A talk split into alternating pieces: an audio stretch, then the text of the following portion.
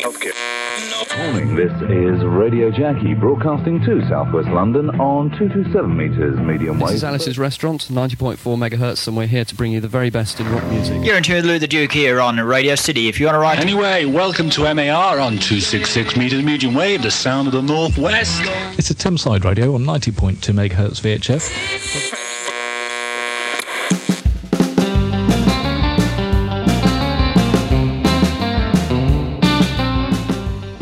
And welcome to another Pirates of the Airways podcast. This episode, I'm chatting to Chris Cooper from Birmingham. He tells us about starting the shortwave pirate Empire Radio, then moving on to Birmingham's FM pirate EST, and then how he did a short period on The Voice of Peace, and later on on Radio Caroline towards the end of her offshore life. Just before we start, don't forget to review, like, subscribe, or follow the podcast. And if you would like to make any comments or would like to contribute in any way, then please email us at piratepod7080 at gmail.com. Right, let's get talking to Chris. Welcome to the Pirates of the Airways podcast. Um, uh, once again, something a bit different. I seem to say that every single week we're going to go outside London. We've been very London centric over the last few uh, episodes, but we're going to go outside London and talk to a guy called Chris Cooper, who was a pirate back in the 80s in Birmingham. So, uh, hi, Chris. Thanks for joining us. Right, Mark, that's, that's absolutely fine. And I'm, I'm so old, I go back to the 70s with the pilot activity as well. I think we're all a little bit 70s as well, aren't we? Yeah. okay, well, I'm, I'm going to start with, with the first question I ask everybody, which is when did you first become aware of pirate radio as opposed to just listening to the radio? um, well, I was uh, aware of offshore pirate radio since, since the 60s, but land based pirate radio, probably not until about. Um, 74, 75, I think I started um, uh, being being aware of, of other stations uh, on the on the band, which were clearly neither commercial nor BBC nor offshore, uh, because by that time the offshore stations had uh, had gone, uh, except for Caroline, of course. Um, and then I suddenly thought, oh, where are these stations coming from? And um, yeah, that started me on the road to um, to nowhere really, because I'm still on that road and I'm not sure where I'm heading. But uh, but that that was it. Yeah. So let's let's say 75. I became aware of land-based pirates. Okay, and um, what stations were they? Were they local Birmingham stations, or were you on shortwave, or what was it? Shortwave to start with, most definitely the, the, the Sunday morning uh, uh, hobby pirates. Um, I honestly can't remember the names of the of the very early ones I listened to, uh, but sort of by the late seventies, it was uh, uh, stations like EMR and uh, Atlanta. Uh, and and quite a few stations coming over from uh, Ireland as well. Um, that's what uh, what piqued my interest. Yeah, for me, I think the the, the early ones I remember the shortwave ones with uh, was Zenith, um, Cavendish, and there was, was Yes. there a Britain Radio or Radio Britain or Yes, something like that? yes, there was. There was a Britain radio as well as the offshore Britain radio. There was a Yeah. pirate Britain radio. Yeah. I'll be brutally honest with you. I've never been really an, a, a shortwave listener. I used to listen because they were listed in the Time Out article that I read uh, about pirate radio. But to be honest, uh, I've never really been a shortwave listener. I'm not very tolerant when it comes to that- bad that's signals. fine. It, it, it's not always the easiest way to, to listen, but it was it was my route into radio because it was the, the easiest one to do in the late in the late seventies. Okay. um, and were, were there also local stations in Birmingham as well around that time? Not particularly that I'm aware of, anyway. Um, local activity in Birmingham didn't really start probably until about 1980, uh, something like that. Um, and then through through the 80s, um, there were a number of stations, but uh, a lot of them were black music stations, which did a very good job for their community, but weren't really the sort of stations I wanted to listen to. But the most famous one was probably PCRL, which got uh, uh, a lot of media coverage, a lot of raids, and they just kept coming back. Uh, but they, they, they did very well in the in the early to mid 80s. Um, but um, but yeah, it was the 1980s before local radio came to uh, Birmingham. So before BRMB and Mercia and Beacon and all these other stations around your way. Uh, well, yeah, uh, um, Beacon came in '76, didn't it? I think BRMB in '74. So, so they were quite quite established, but people were getting bored with them by 1980, and uh, and I think that's that's why they they wanted an alternative. Um, simply they were they were too mainstream. That's that which commercial radio has got to be, really. Yeah, absolutely. I mean, we had the same thing in London, obviously, with Capital, and uh, you know there was the excitement when Capital started up, and it was something going to be something new and different. And it, like all of these stations, as you say, they have to survive commercially, so they've got to go for the, for the want of a better phrase, the lowest common denominator audience. So they play exactly. top, they play top forty, and and uh, you know I, that's the way it is. Uh, I, I totally understand it we could get into the whole the way the IBA set these stations up and uh, and, the, uh, and, the, radio authority carried on with it. But uh, that's, that's yeah, it was pretty bad. I mean, uh, at, at, the time, um, uh, back in the late seventies, early eighties, I was pretty much against the uh, the IBA and the whole idea of the way that commercial radio was run. thought it was pretty awful. But but looking back now, it's so much better than the stations, the commercial stations we've got these days. Um, uh, I used to criticise BRMB like hell, but it had a rock show, it had a classical music show, and uh, and that and, and, and pretty good sports coverage. Um, and yeah, that's it, it. It did what it did very well. And Beacon Radio from Wolverhampton was undoubtedly the uh, jewel in the crown of the um, uh, ILR network uh, because it it was a breath of fresh air and it did offer music that wasn't heard on other stations. So in, you know you can't completely knock the early days of the IBA, but uh, but nevertheless, yes, uh, there was there were markets that weren't fulfilled, and that's what led to the pirates uh, setting up. Yeah, I mean, I've heard lots of really great things about Beacon. I didn't live in the area. I live in Beacon's catchment area now, but of course there is no Beacon radio anymore. Um, no, it, it, it was great between when it started in '76 it came in with a bang, with a breath of fresh air, and it lasted as being really good until the early part of the 80s, probably 82, 83, it started going down. Uh, but but it was a fabulous station, one of the best radio stations we've we've had of, of, any description in this country. Yeah, well, I heard the guy who ran it was a bit of a maverick, and, and I know the uh, the the IBA Absolutely. didn't, didn't yeah. like him very yeah. much, but they, they, gave him the franchise, so uh... exactly. Exactly, they did. Yeah, yeah. You had uh, Alan McKenzie and, and Jay Oliver. Um, between them, they they knew radio. They'd got experience from America, and they, uh, it was a bit like when Radio London came to the high seas Christmas '64 uh, with American backing, and they knew what they were doing, and uh, and they shook up the airwaves. And Beacon did did very much the same with with, with American owners who, who knew what they were doing in radio. So, yeah, it was a good. It was, there were good times. Yeah, I, I think, um, as you say, you, you, don't really know what you've got until it's gone. Um, exactly, that's it. And yeah. and, I, and I think now, you know, I think an awful lot of people in London would love to see the old Capital Radio come back, but um, yes, th- that's that's never going to happen. Um, it's not. I mean, I'd like to see BRMB come back, even though I used to moan at it like hell.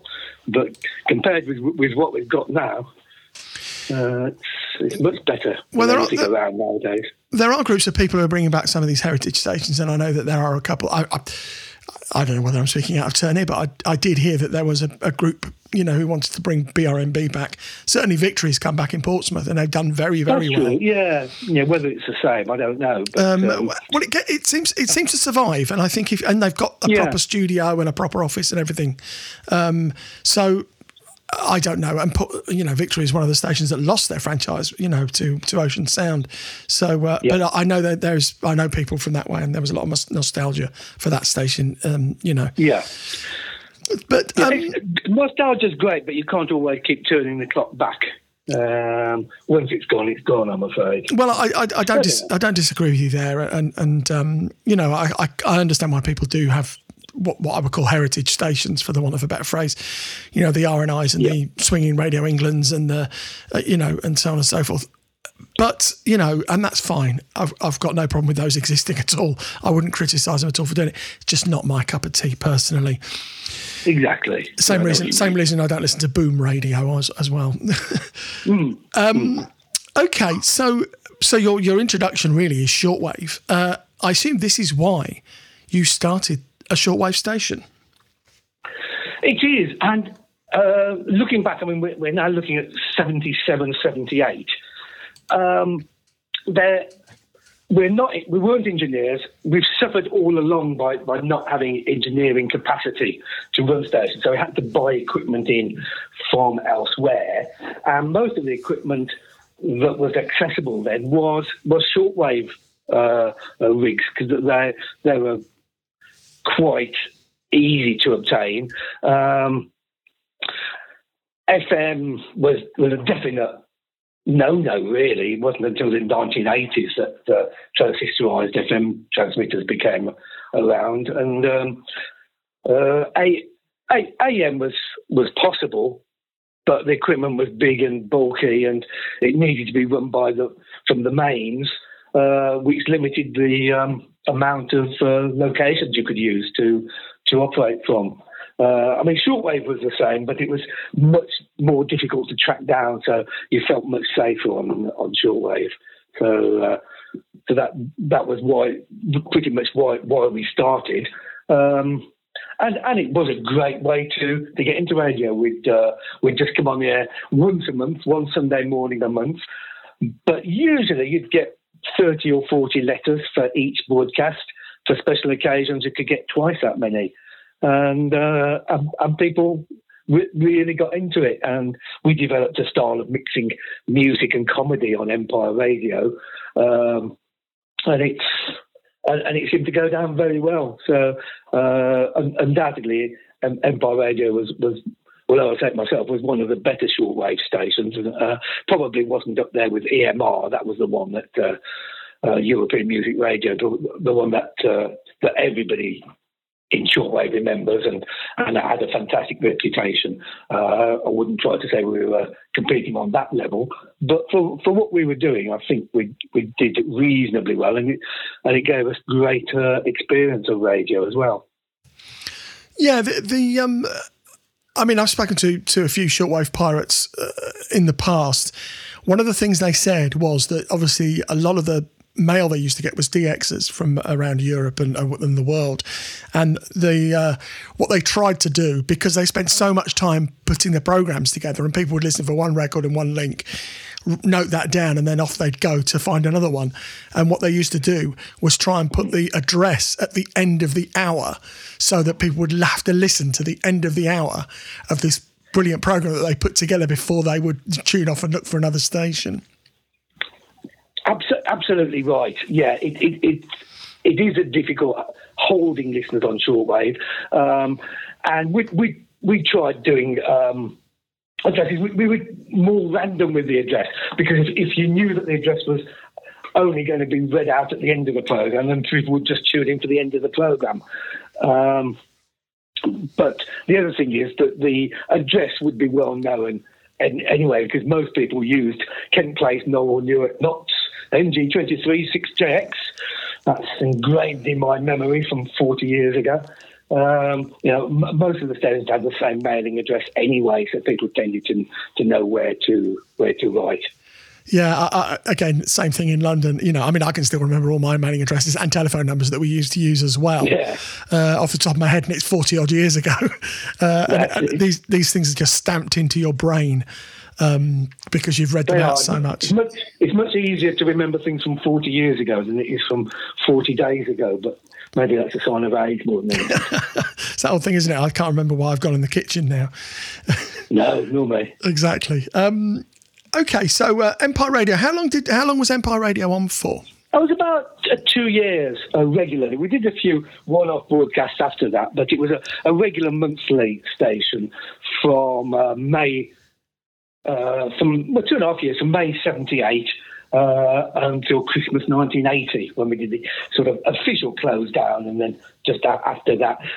There were the odd broadcasts which continued right through until the 90s, and in fact, in um, 2017, uh, we returned to the air and celebrated our 45th birthday, just as a complete one-off.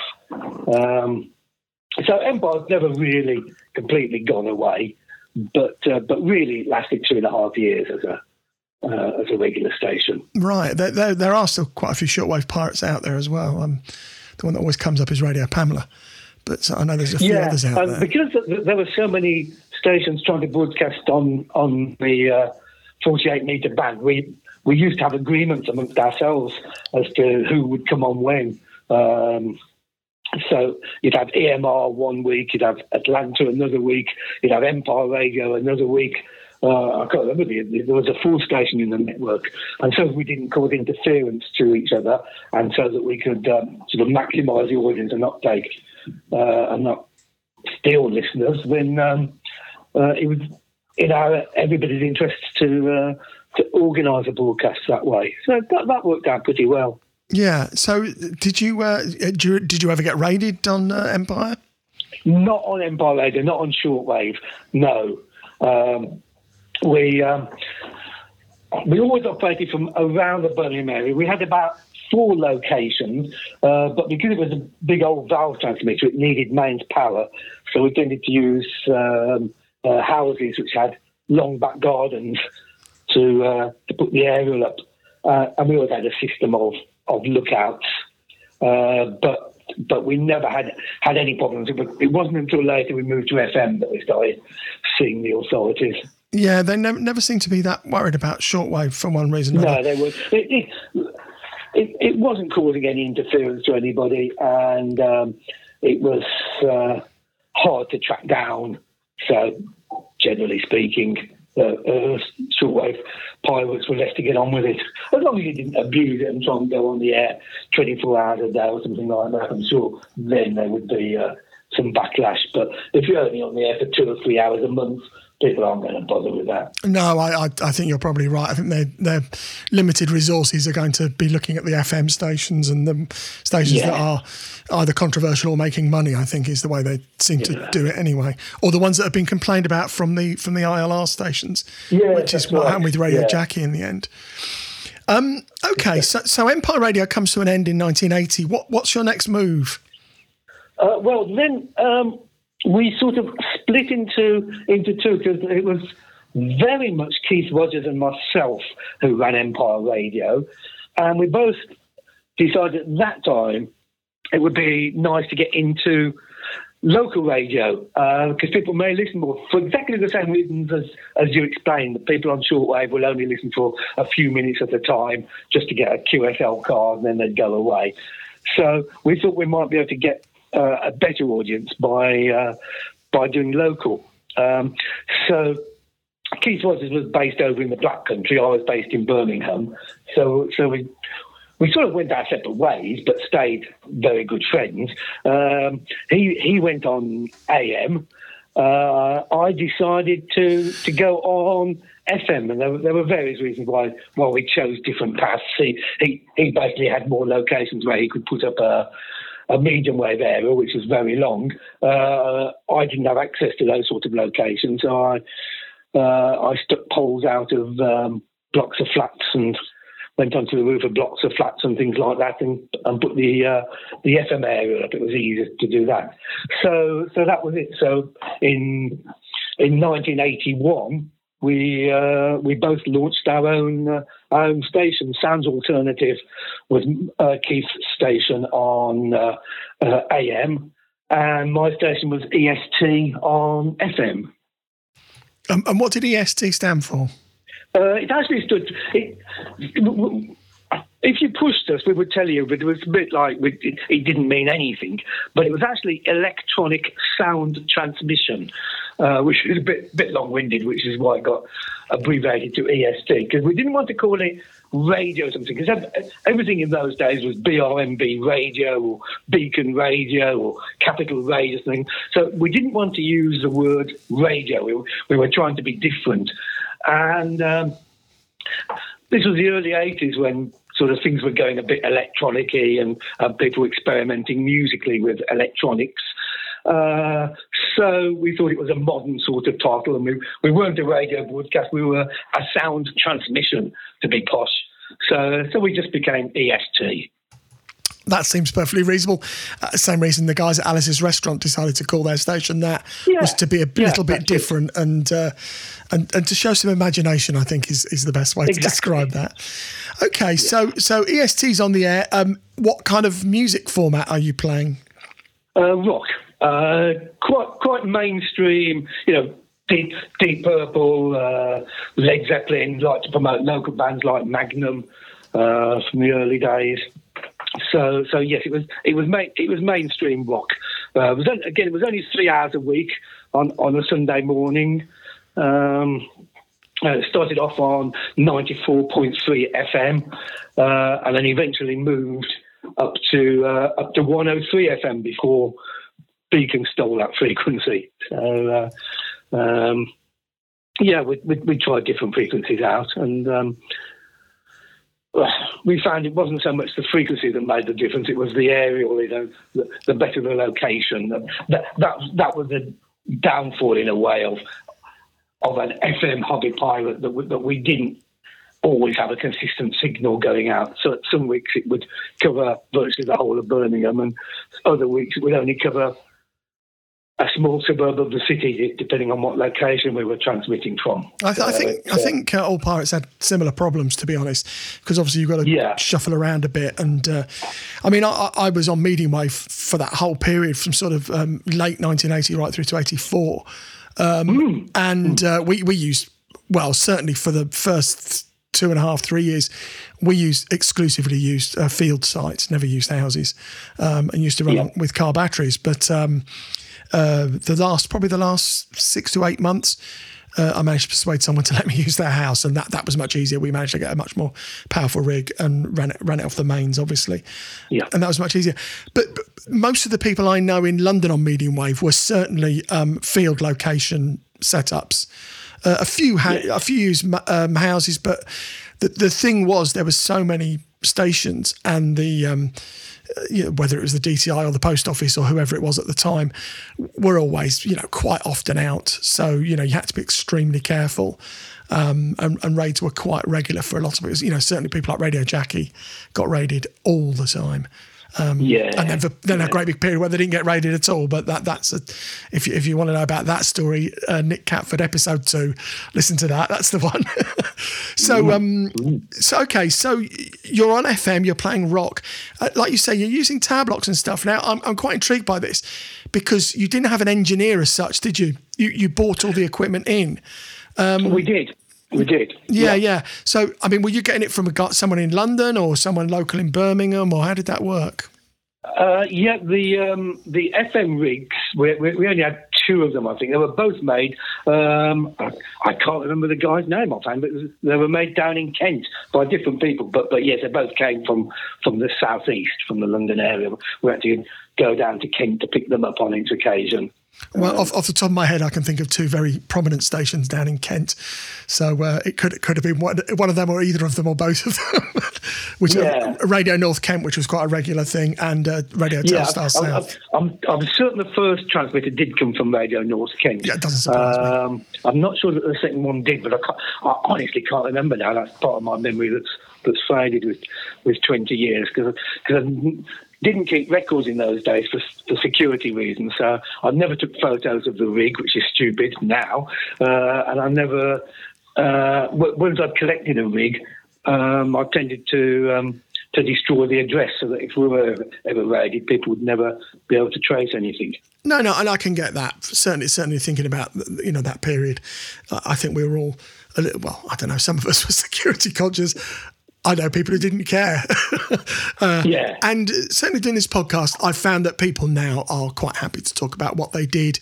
Um, you know, I, I've done, you know, this is, uh, you know, well over 20 episodes now. And most people are quite happy to say where they got their equipment from and who built it and so on and so forth. Certainly in London, we had all my rigs were built by one person. And he was the guy who built the rigs for Alice's Restaurant and Phoenix Radio and, Right, uh, and for a, a number of other stations as well.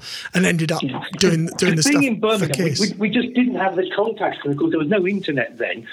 So it was, it was very hard to find who was who was building transmitters. So um, we we ended up. Uh, you could look in Exchange and Mart, uh, and I think I think we bought. Um, we bought some some transmitting t- or or something. Oh, inverter, I think it was. We bought through Exchange and Mart because we didn't know where to get one from.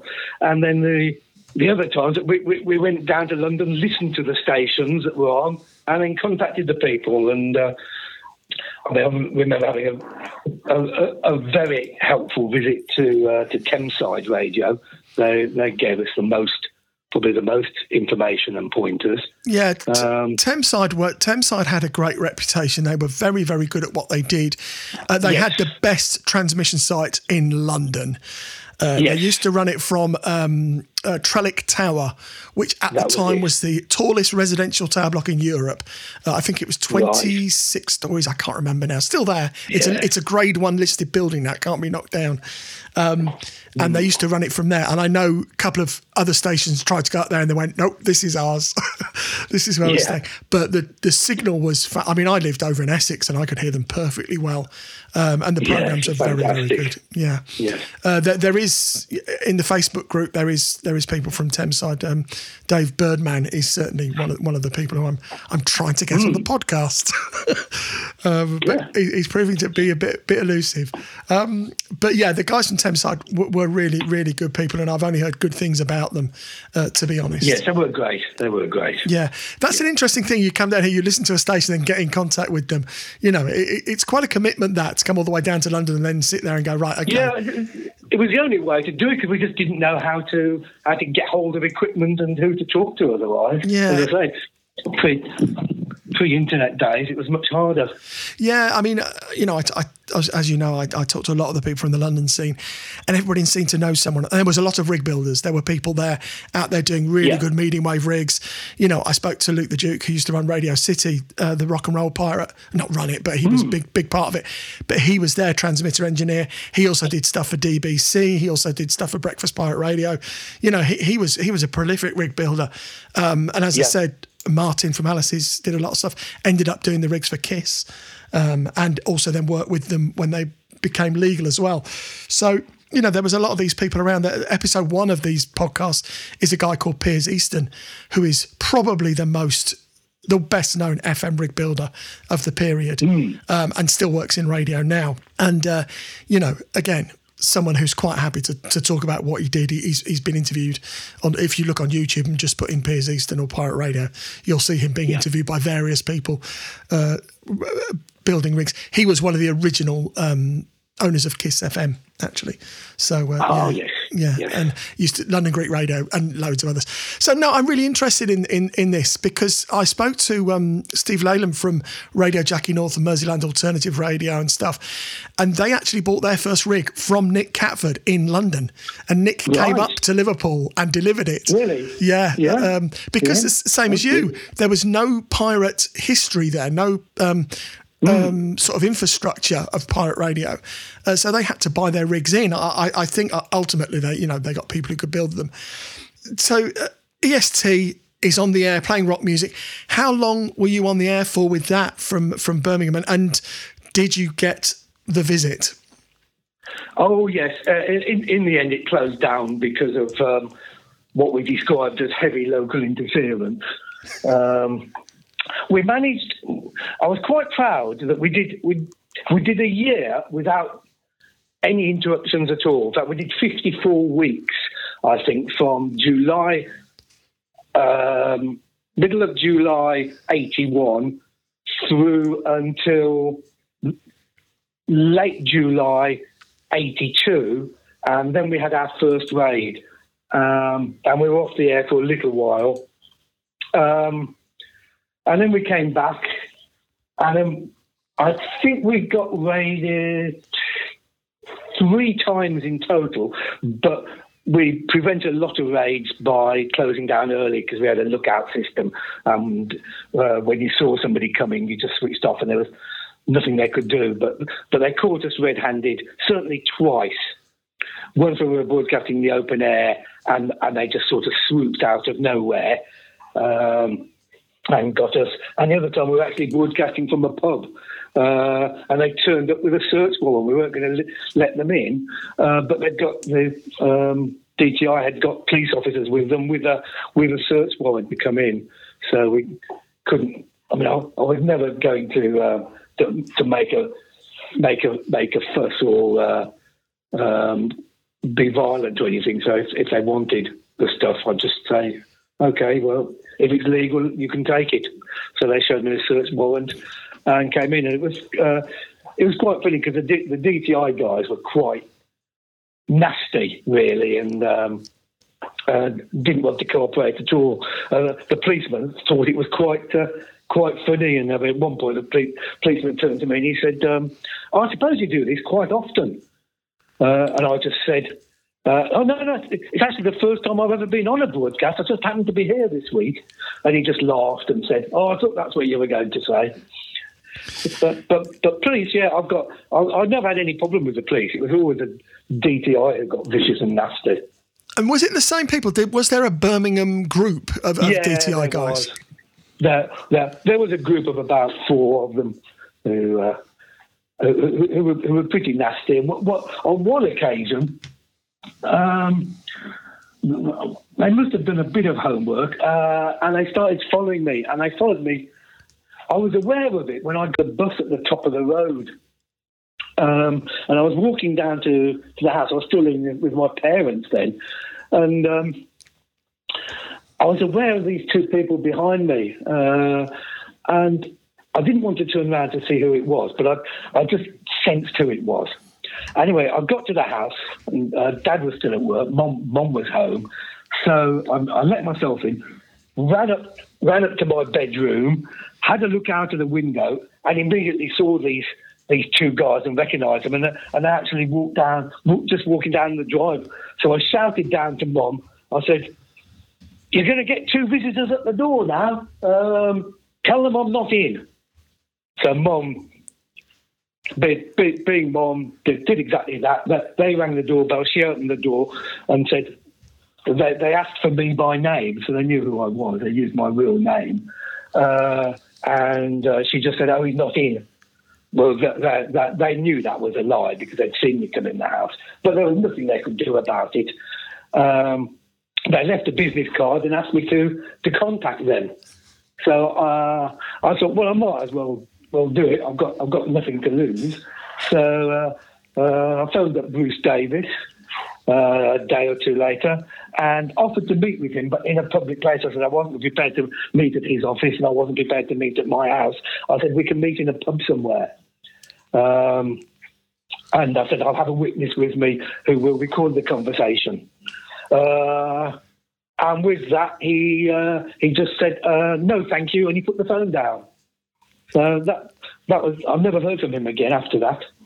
Well, that's a great. uh, that's a fantastic story. I've never heard of that happening. Uh, I, no.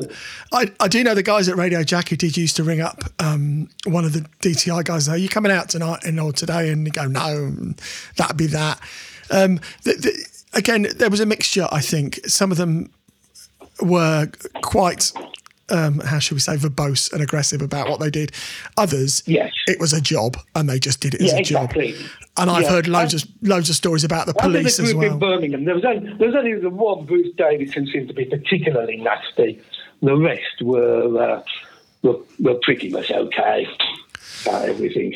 Yeah, uh, you know, again, I, I think some of them uh, took it personally, and some of them just it was just a job. That's the way. Yeah, But I've I've heard lots of stories about the police though saying, "Oh yeah, um, do you know what? Play me a record," and, and this sort of stuff. And uh, you know, brilliant stories about a friend of mine when the police turned up. I just thought the whole thing was almost a joke. Uh, it was ridiculous, you know. But um, what was the Birmingham scene like at that time? Were there many stations on in the early eighties? Um, No, no, they weren't. Uh, we, we, we were one of the first. Um, um, we didn't really have any contact with anybody else. But there were a couple of of people who, who would come up, Radio Free Birmingham, who'd come up occasionally, maybe on bank holidays or something like that, and, and do a broadcast. Um, but there was no regular stations at all uh, until the early 80s when you started getting the, the black music stations in particular uh, uh, coming up. Um, but I mean, their music and, and ours was so so different. We didn't really have much to do with one another.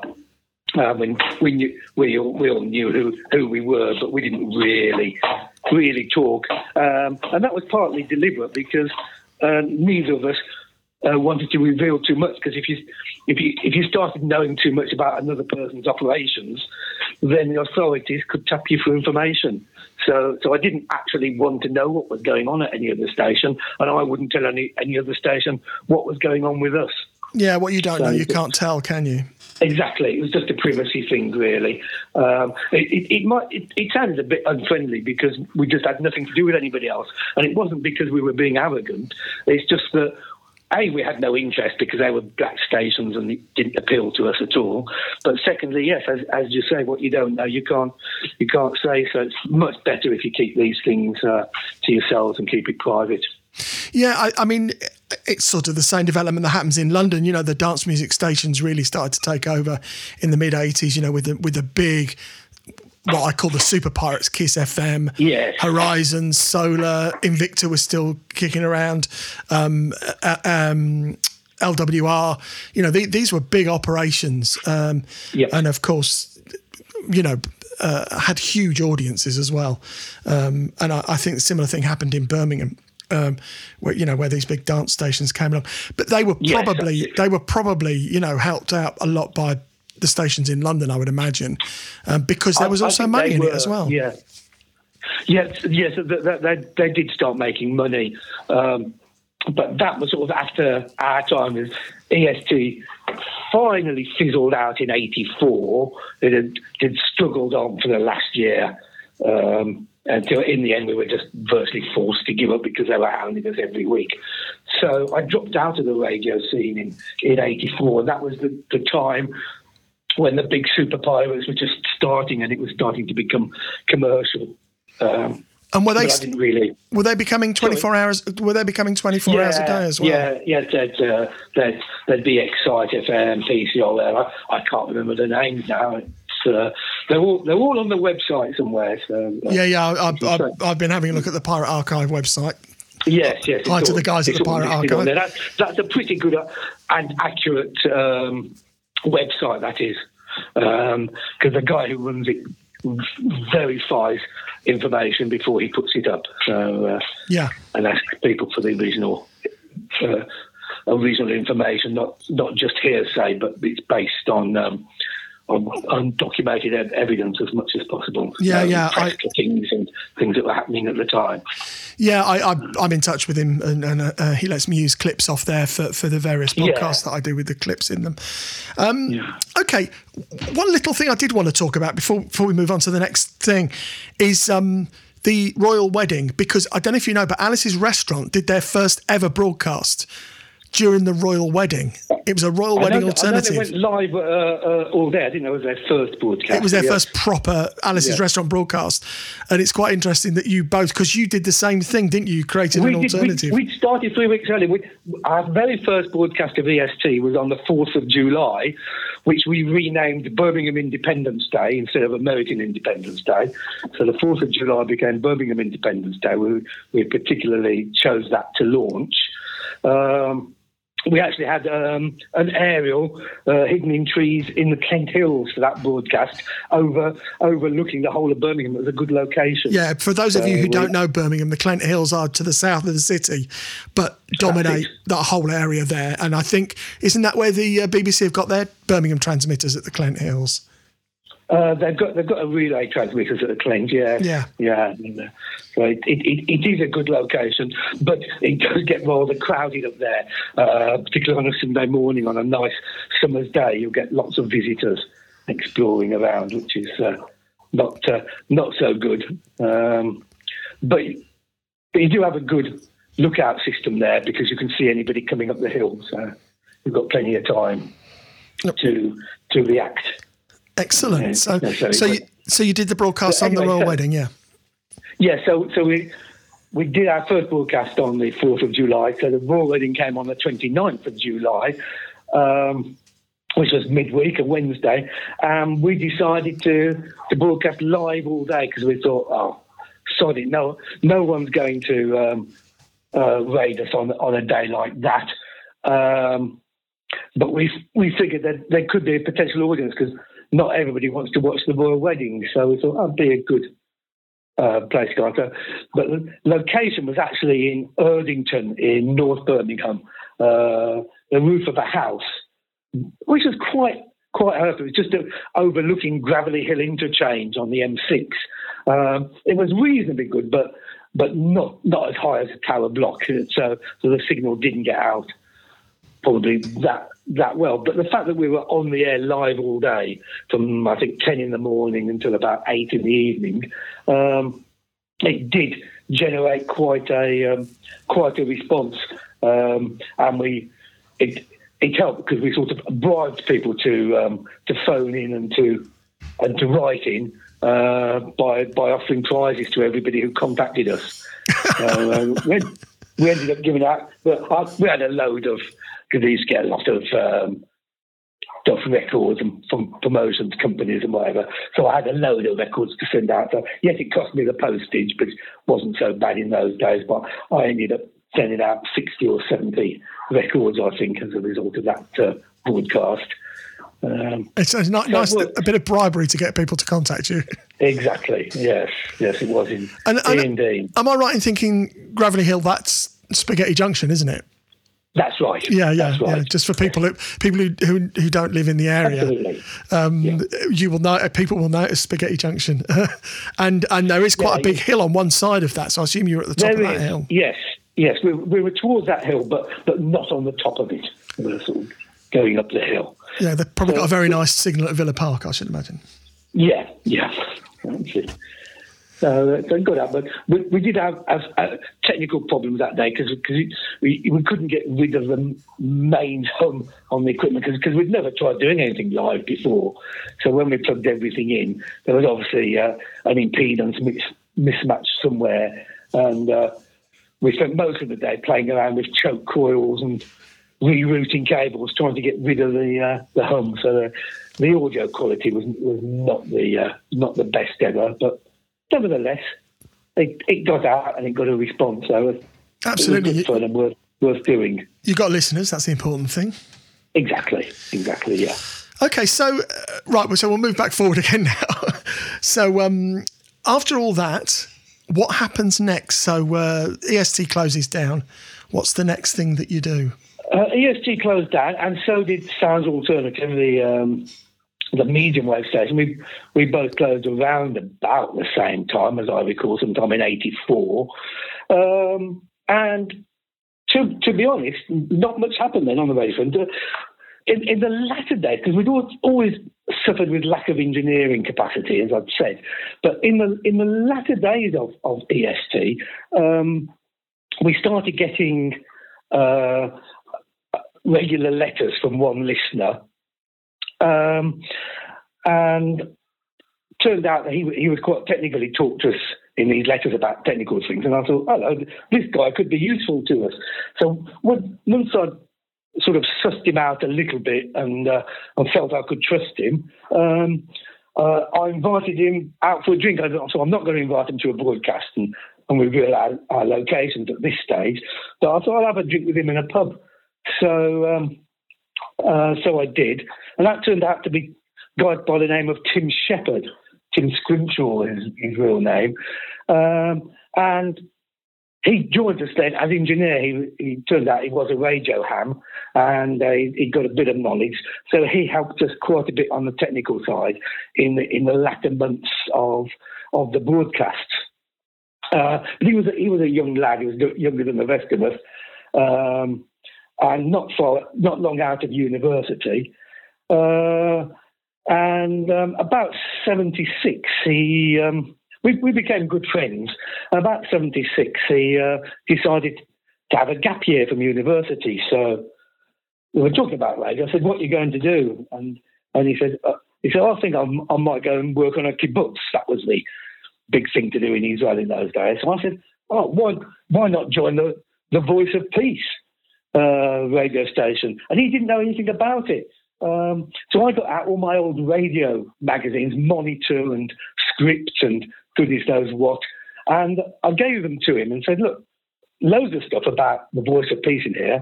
Uh, study it and uh, see, see if you're interested in it. I said, I think you'd be very good there, and I'm sure they always need people. So, um, cut a long story short, he ended up going out to the Voice of Peace, uh, initially as an engineer, but but very soon proved himself as a very competent presenter as well. So he went out in '86, and in '87 they were they were short of staff. So Tim uh, mentioned my name to Abie Nathan, the, the owner of the peace ship, uh, and I got a call from Israel, from Abie, uh, saying, "Would you like to come out to the peace ship?" Um, well, I, I didn't know what to say, to be honest. The call came came through uh, August bank holiday, 87. I had the call saying, come back to the of Peace. Well, I'd got a, a regular but boring council job, but I wasn't prepared to just jack it in for uh, to go out to a pirate ship. But on the other hand, I knew that if I didn't go, I'd, I'd regret it for the rest of my life. So I've got a pretty good boss at work. Uh, and I said, can I take all my leave in one go? And just go off, and I'll come back when I when I can get back. I said, I don't know how long I'll be away. I said, I, I should be back in about three weeks. So um, so he said, yeah, just go for it. So um, so in, it took about six weeks to get everything together because I had to organise leave from work and book my uh, flight tickets and everything because the um, the way it worked in those days basically is that you paid for your ticket to get there, and as long as you got there and, and did a stint on the ship, they they repaid you your expenses. So um, so I went out there, uh, and I did only do three weeks because I felt I, I, loved it, but I felt I had to come back. So um, when when my first shore leave was due, uh, well, 20 days I was on the ship to be precise. So when when the first shore leave was due, I made my excuses and uh, headed back to England and picked up my old old job, which was a bit boring, but that that was it. Um, but one of the people I'd met on um, I'd met on the Voice of Peace was a guy called Dave Asher, who then went on to work on Radio Caroline, you'll see. And the same thing happened again two years later in 89. Uh, I had another phone call, this time from Dave Asher, saying, we're, we're a bit short of staff on the Ross Revenge. How would you like to come out to the North Sea? Again, reaction was the same, you know. Well, yeah, I've already done my bit of offshore broadcasting. I got it out my system. I don't really want to. I'd like to do any more, but I'm I'm not prepared to to jack in my job for it. But in the end, I did the same. Again, I, I still had the same boss at work, so I said to him, "Look, it happened again. Can I, can I go and join Radio Caroline?" Yeah, go off, enjoy yourself. So um, so I went off and uh, did again three weeks on the on the Ross Revenge uh, over uh, Christmas '89 into New Year 1990, uh, and then I came back uh, January 1990 and um, and resumed my um, my normal day job, uh, and, and and that was it. And through, through the 70s, I was involved in a few different RSL stations in uh, in Birmingham, so I kept my hand in that way. But then one way, for one reason or another, '97, I I dropped out of radio completely. Um, partly because I came carer for my father, who was elderly by that point and needed care, and I was trying to care for him and hold down my full time job with the council. So so radio got pushed out and in fact, I didn't do anything for 20 years. It wasn't until uh, 2017 that uh, that I got involved once again, and um, that led on to where I am now in um, in the middle of nowhere, in uh, just doing a bit of uh, work on Radio Seagull, and that, that's really my life. Yeah, uh, well, okay, you've you've given me a ton of stuff there. Too much. So, too no, much no, no, not at all. What what were you doing on the Voice of Peace, presenting shows? Uh, yes, yeah. Um, on the voice piece, um, I, I joined as as a presenter, um, and you get experience of all sorts of different shows. They they start you off um, usually just to get used to the equipment because there's no chance to practice because the station's on the air 24 7 you can't sort of go and have a dabble in the studio before going on air so what, what they did is each evening they had what they called um, uh, a hebrew hour where you just played an hour back to back of Hebrew records. So you just sat in the studio with a pile of records, and they said those are the Hebrew records. Just just play one track after another. So so that's what I did. But it just gets you used to handling the gear and the equipment. Um, and you do that for a couple of days, um, and then you get allocated a, a, a program. So during the three weeks that I was on board, um, I think I did I did every program except the morning show. I did the afternoon show, uh, did late night show, I did the overnight show, and I did the breakfast show on one occasion. So, so yes, you you, you rotate round and do a bit in in every slot. Uh, but but that was um, that was really good. And my my one claim to fame of working on the peace ship is that I was actually mentioned in the uh, Israeli Parliament in the Knesset. Um, because I was there at a very fortunate time when the um, Israel, the state broadcaster, um, was on strike. Uh, so uh, they went on strike for about five days and didn't have any programs going out. So we basically picked up the whole audience. Um, so we, we, had a massive audience in um, in Israel and, and the surrounding area, but in Israel in particular, and um, very suddenly, it literally happened with, within hours of Israel going on strike. Um, the boss negotiated all these advertising deals, knowing that we'd got a big audience with all these very big names. Um, and we had all these adverts come out to the ship.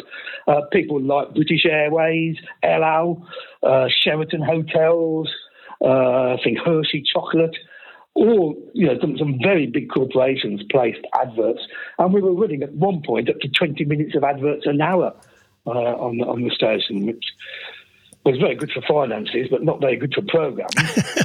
I can imagine. But it, but it was great.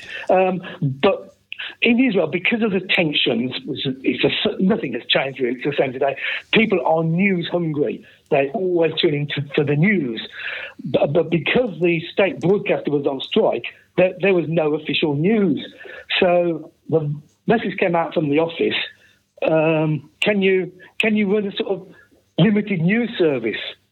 Well, it was very very difficult. I, I actually volunteered to do it uh, to gather the news, uh, and all, all, we did it was just um, I think it's twice, maybe three times a day, morning, noon, and night. No, I'm sure we did noon actually. I think it was just morning and night. We just ran a a short roundup of world news, which I compiled from BBC World Service and Voice of America. They were about the only things you could you could easily pick up on the ship. Um, so, so I used to listen and then transcribe it. Uh, tried to do it very, very carefully because I didn't want to put a, a, slant or a bias on it. I just reported it exactly as BBC or Voice of America had done it, and then it got read out. I, I I was never very good as a newsreader. I think I did it once, but I was stumbling and blurting all the way through it. So they got one of the more experienced guys to actually be the newsreader, and I just wrote the scripts out. Uh, and we, it went very well. I, I thought we were doing a, a very good job. But after about the third day, um, message came out from the office on land saying, you have to stop newscasts. I thought, why? Why do I have to stop this? Um, because it's been raised in the Israeli parliament that this pirate radio station is, is putting out news and it's not controlled by the media, and we can't have this happening. So you you have to have to stop the news. So we stopped the news. I think the strike ended the next day anyway, so it didn't make a lot of difference. Oh, right. uh, but we were actually instructed by the Israeli parliament. They said, they didn't name me by name, but they said, the, the guy who's putting the news together, you must tell him to stop it. So, so that came to me saying, don't don't do it. And because it was a very interesting situation with the voice because although officially it was a, a pirate radio ship, uh, actually it was very much supported by the uh, Israeli government and remember going up onto the uh, de- onto the bridge one day and looking at the radar, and we were actually just 2.4 miles from the coast. I mean, you could see the skyline of um, Tel Aviv easily. You know, it looked like it was the bottom of the garden, really. Um, but, but we were certainly very close. So we were 2.4 miles. So we were inside territorial limits, and that was that was deliberate because if we're inside territorial limits, we were entitled to protection from the Israeli Navy, from their gunboats. If we went outside territorial limits, we, we didn't get any protection, uh, and we could have been attacked by any of the other powers in the Middle East, uh, in a big and unstable area, you know, um, Lebanon or Syria, or somebody could have could have come and uh, and been nasty. So, although technically we were a free station. We weren't. We were under the um, protection of of Israel um, the, the, whole time and, and unofficially. So, so okay, that, that, was the voice of peace. Yeah, and and uh, very quickly the Caroline thing. Uh, obviously, towards the end of the time on the Ross Revenge, uh, I have heard stories and I've read stuff that uh, it wasn't in a great state around that time, sort of 89, no. 90. Um, the ship, where did, first, first of all, where did how did you get onto the ship? Where did you go from? Well, I went from Ramsgate on a fishing trawler with uh, uh, Dave Turner, Dave the Fisher. Dave the Fish, yes. Sadly, he died. So, yeah. Uh, but again, the authorities knew what was going on because uh, over the over a period of two or three years, he he he ran hundreds of trips out to the uh, to the Ross Revenge. Uh, so he took uh, took four of us out. I think it was, it was all sort of cloak and and Dagger. I, I, was told to take a train to, I think it was Whitstable, and then I was met at Whitstable station and taken to somebody's flat and put up overnight in their flat. And then the next day, uh, we went down to Ramsgate and met this fisherman. Uh, and then he said, "Well, I'm going to sail tonight, so come back tonight." So we uh, we went back to the harbour in the in the evening and uh, and went out to uh, went out on his fishing boat to, to the Ross Revenge. And yeah, I mean, I'd seen the ship three or four years earlier because I did, know, I know boat trips out in 83 and 84, 84 and 85. Uh, and the ship was quite newly out of uh, Spain in those days and all looked nicely uh, maintained and well painted. And there was plenty of money around from the Dutch side of the operation. So it was it was being run well, but by the time I got out there in 89, they'd had the raid in August of 89 when the Dutch and the British authorities uh, came on board and uh, forcibly removed a lot of the equipment and smashed up equipment. Um, so it was, it was only about six weeks before I went out that the station actually got on, back on the air with a temporary makeshift aerial that uh, uh, that was hanging up because we'd already lost the mast by that point as well because the uh, the big 300 foot mast had come down a couple of years earlier. Uh, so, so there wasn't much left to hang the uh, the aerial from. But we, we went on there. We were when I got there, we were probably only running three or four kilowatts, so it wasn't wasn't very powerful at all. And the conditions on board were were quite poor. The, the ship looked a bit sad. It obviously hadn't had much maintenance done on it for for some time, and uh, it was it was just looking very very tired. Um, but I, I, was quite lucky because I was there over Christmas. They made made a bit of an effort, and the support group on land sent us out a massive big turkey, which we had on on Christmas Day, and we had lots of cake and Cadbury selection boxes and goodness knows what. So so we we ate very well. But shortly after I left, conditions deteriorated further. Um, and food was rationed and water was rationed and it wasn't very nice at all. So so I was quite lucky, although it wasn't great when I was there. Uh, it was certainly better than it was for the for the people who stayed on after me. So, so I, I can't complain. I got the experience in without any any problems. Well, you can always say I was on Radio Caroline.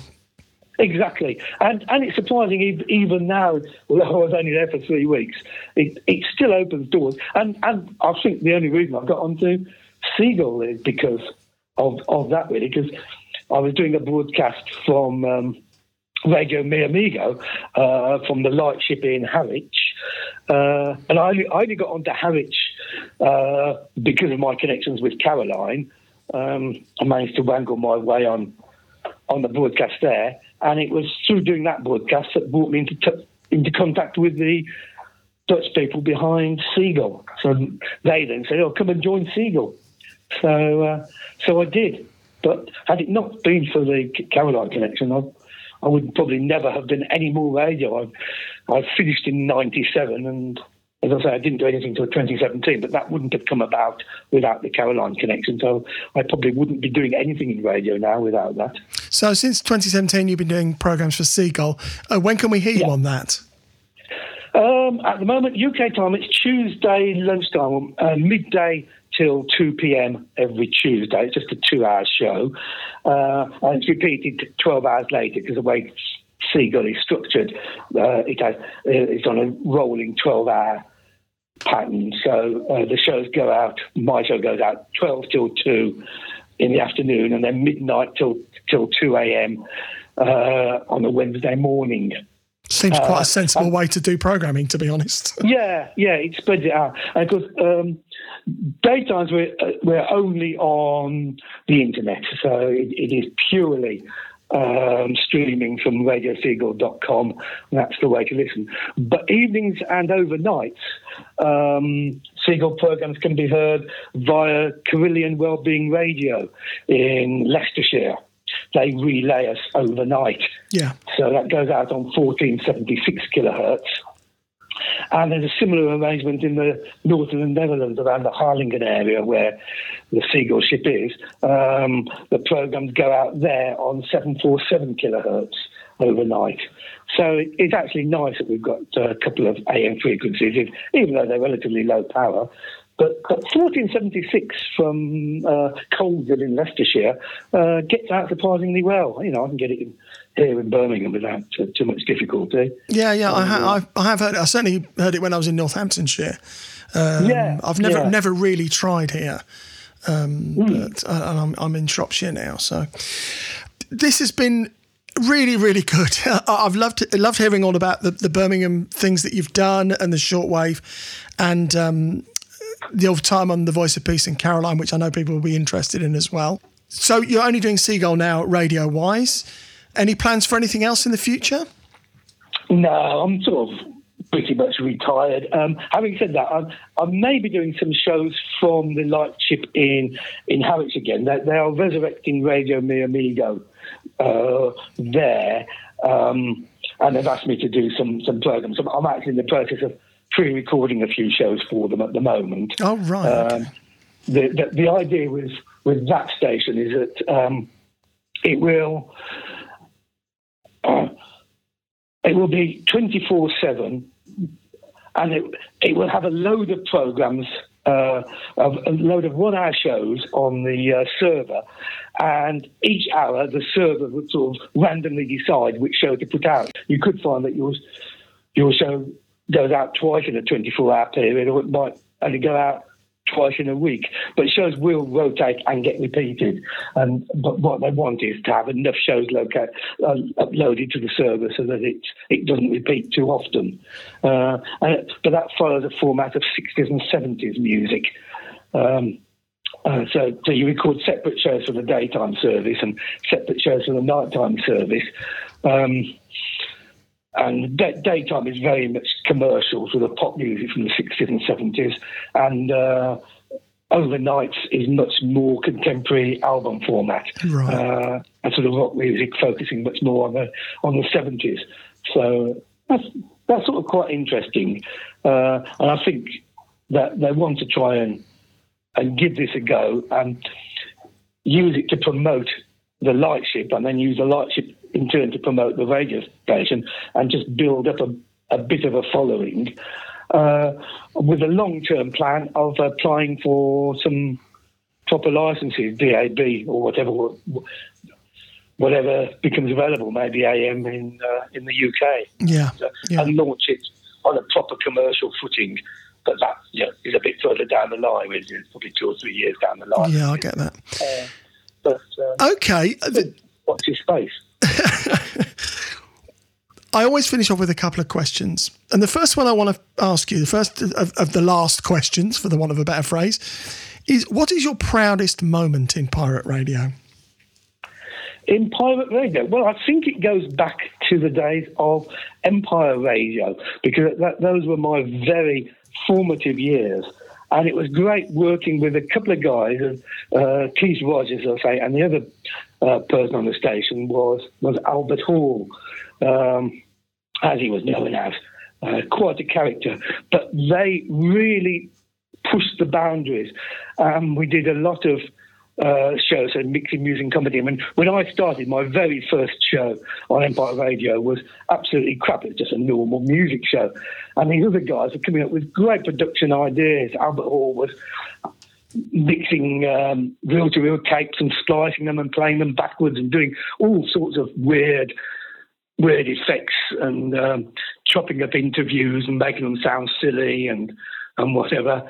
And uh, Keith Rogers was was doing a lot of comedy extracts from the years of Tony Hancock and uh, a lot of 50s radio comedy. He'd, he'd, he'd insert that. And I thought, wow, these, these guys are, are so far ahead of me. It really forced me to up my game. So, so I started playing around with a tape recorder and the splicer.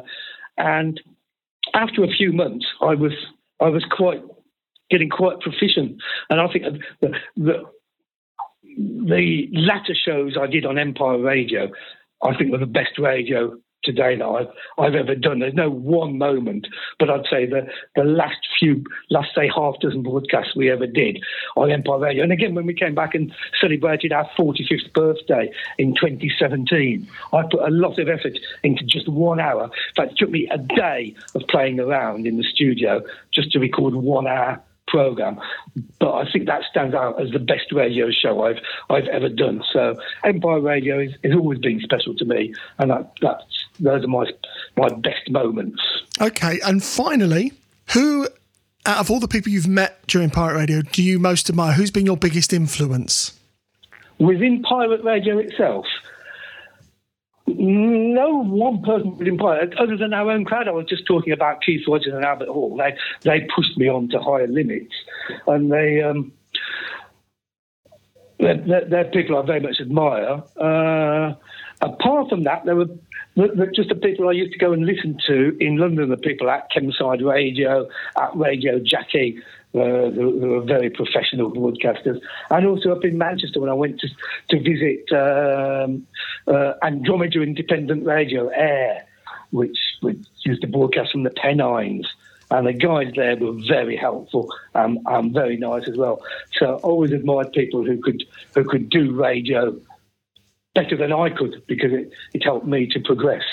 Yeah, it's always good to, to surround yourself with people who who are good at what they do because it, it, it will yeah, eventually rub off on you. Because there's a lot of people in pirate radio who don't know what they're doing. So, uh, but there's a lot of people in radio full stop who don't know what they're doing. So uh, it's, it's nice to associate with the good ones. Yeah, absolutely. Well, Chris, as I said, it's been fantastic. It's, it's been really, really uh, interesting talking to you and talking to someone who has another perspective, which is not the London perspective. And, you know, your involvement in offshore radio um, is also fascinating and how you got involved with that as well. So thank you ever so much for your time. Um, Thanks, Mark. It's been good talking to you. Uh, uh, no problem at all. It's been lovely talking to you. And um, hopefully, uh, we'll be able to hear you on Radio Seagull in the very, very near future. So thank you very much, Chris. Great stuff. Thanks, Mark. Thanks for listening to me chatting with Chris Cooper. If you've enjoyed it, then remember there are 21 other episodes out there. Just look on your podcast app or go to 1386audio.com forward slash have a listen and click on the Pirates of the Airwaves picture. It also helps if you could like, review, subscribe, or follow the podcast. If you'd like to support the making of the podcast, then you can buy me a coffee at buymeacoffee.com forward slash Mark Wakely W. Thanks to Dave, Dave, Ken, Tim, Carl, and one other person whose name I can't find out for me a coffee. We'll be back in a couple of weeks' time with another podcast from another pirate. So until then, stay safe and remember, keep a lookout during those tape changes. Radio Nova broadcasting on 1404 kilohertz of the medium wave band, 212 meters. Unfortunately, we've had to suspend your regular broadcasting. This is due to the post office requiring to test and inspect our equipment. We'll return you to normal broadcasting just as soon as we can. This is a 1386 audio production.